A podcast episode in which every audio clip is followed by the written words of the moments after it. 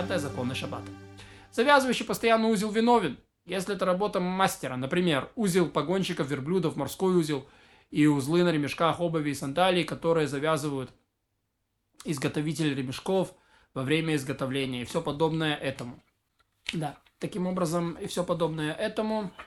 Э, но завязывающий постоянный узел, который не является работой мастера, не виновен. Запрещено по мудрецам. А временный узел, который не является работой мастера, может завязывать в любом случае. Например, если у человека есть разорвался ремешок, он, он связал его. Или порвалась веревка, он связал ее. Или привязал веревку к ведру и завязал уздечку скотины, он не виновен. Э, и так со всеми подобными узлами, завязанными простым человеком. Но мастеру запрещено в субботу развя- завязывать любой временный узел.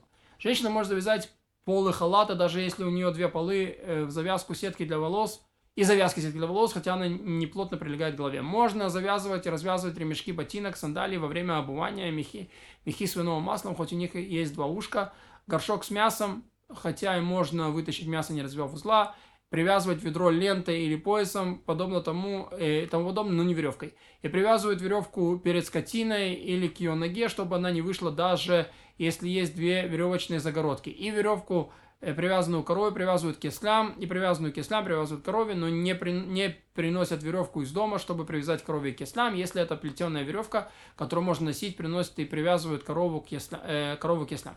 Все это узы, узлы простого человека. И они не постоянны. А то завязываются, то развязываются. Поэтому их можно изначально завязывать на плетенках с финиками и сушеных смоквами. Можно развязывать, разрезать связку, взять плоды и съесть. Все это подходит для корма скота. Все, что подходит для корма, можно завязывать в субботу. Поэтому, если порвался ремешок сандалии на кармелите, можно взять влажный тростник, годный для корма скота, оплести им вокруг сандаля и завязать тростник. Если выскочил ремешок башмака или сандалии, разрешено вернуть ремешок на место, он только не завязывает. Скользящую петлю разрешено развязывать, завязывать, поскольку она не образует узел. Поэтому, если ворвалась, э, порвалась веревка, ее можно, можно сложить два конца, оплести их ленточкой и завязать скользящей э, петлей. Разрешается развязывать, завязывать непостоянный узел ради соблюдения заповеди. Например, если человек хочет завязывать узел, завязывает узел, чтобы отмерить одну из мер определенной по Торе. Если порвалась струна у лютни, натягивает ее, но только в храме, а не вне его. И натягивает струну изначально даже в храме. Только если она порвалась, изначально натягивать нельзя. А это музыкальный инструмент левита, без которого они не могли продолжать игру на инструменте. Да? И левиты же пели в храме, поэтому можно. Каждый узел, который разрешено завязывать, разрешено развязывать, и делающий так человек не виновен. Сплетение фитиля из пальмового лыка или полевички, или из шерстяных ниток, или из льняных ниток, или из волосяных ниток и тому подобное. Это порождение связывания. Делающий так виновен. Меня объем от когда фитиль становится устойчивым. Расплетение фитиля порождение развязывания, делающий так виновен, если он не намеревался если только он не намеревался испортить. Минимальный объем также такой же, как у плетения. Шьющий два стежка виновен, но, если, э, но только если завязал кончики нитки в начале и в конце, чтобы стежок устоял и не выскакивал. Но если сделал больше двух стежков, даже если не завязал, виновен, поскольку эти стежки удержатся. Натягивающий нитку для шитья в шаббат виновен, поскольку это нужно для шитья делающий разрыв ткани достаточно для того для двух стежков, чтобы сделать два стежка, виновен.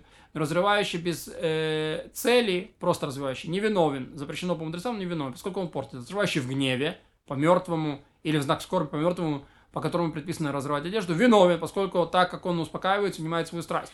А раз гнев унимается, это действием он подобен исправляющим. Разрывающий в субботу у, в ворот э, виновен.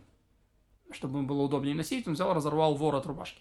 Склеивание бумаги или кожи клейстером, песцом и тому подобным – это порождение шитья и делающий так виновен. Разделение склеенных бумаг или склеенных кож, если они только намереваются, если не намереваются испортить, это порождение разрывания ткани, делающий так виновен. Строящий, сколько бы то ни было, виновен. Разравнивать землю, э, земляной пол в доме, срывать холмик или засыпать ямку или канавку – это строительство виновен. Если один положил камень, а другой положил глину, а положивший глину виновен тот, кто положил.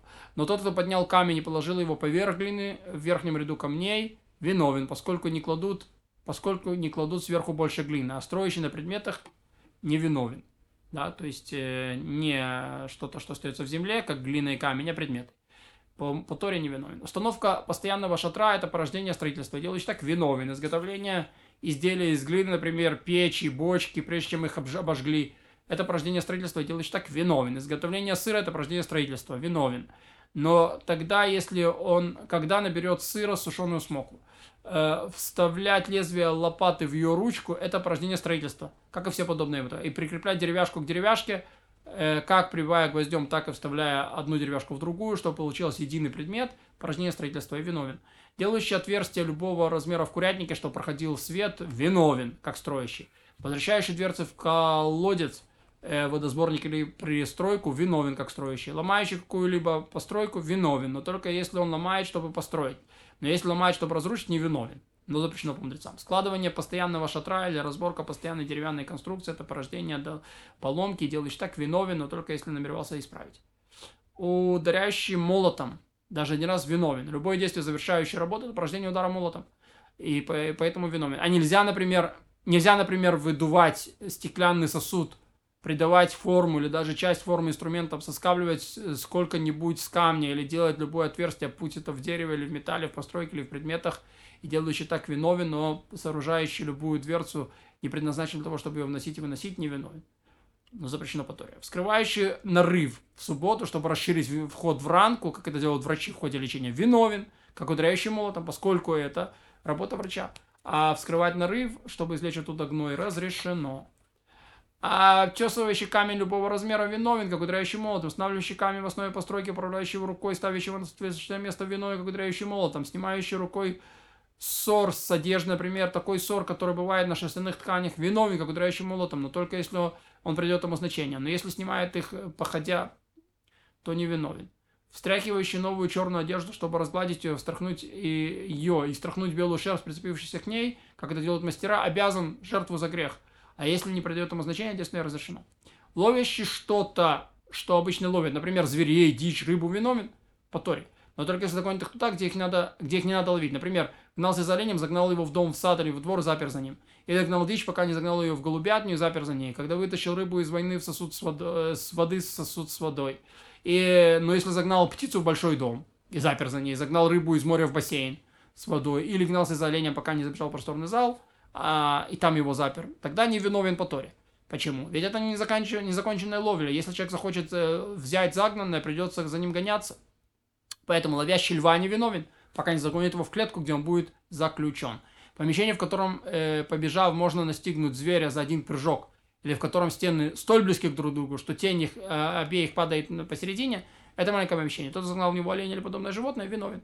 А если помещение было больше этого, то загнавший туда зверя или птицу не виновен изловивший одно из восьми ползучих животных, названных в Торе, или э, прочих ползучих э, копошащихся тварей, которые ловят для надобности, или без надобности, или чтобы играть с ними, виновен, поскольку намеревался изловить и поймал. Ведь если сама работа не нужна человеку, он виновен за ее совершение э, э, в субботу, даже если она ему не нужна. Ловящий спящее или слепое животное все равно виновен. Предположим, опустили собак чтобы они ловили оленей или зайцев и тому подобных, и побежал олень от собаки, охотник побежал за оленем, или встал перед ним, чтобы напугать, пока не прибежала собака, не схватила его, это порождение ловли. Похоже на ловлю, дед был еще так виновен.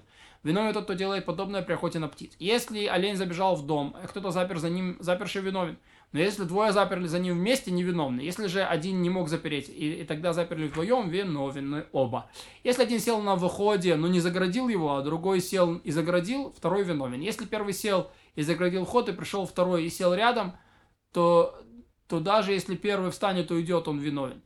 Если первый сел и загородил, и пришел второй и сел рядом, то даже если первый встанет и уйдет, первый, да, он виновен а второй ничего не сделал. Разрешено ему сидеть на месте до вечера и забрать оленя.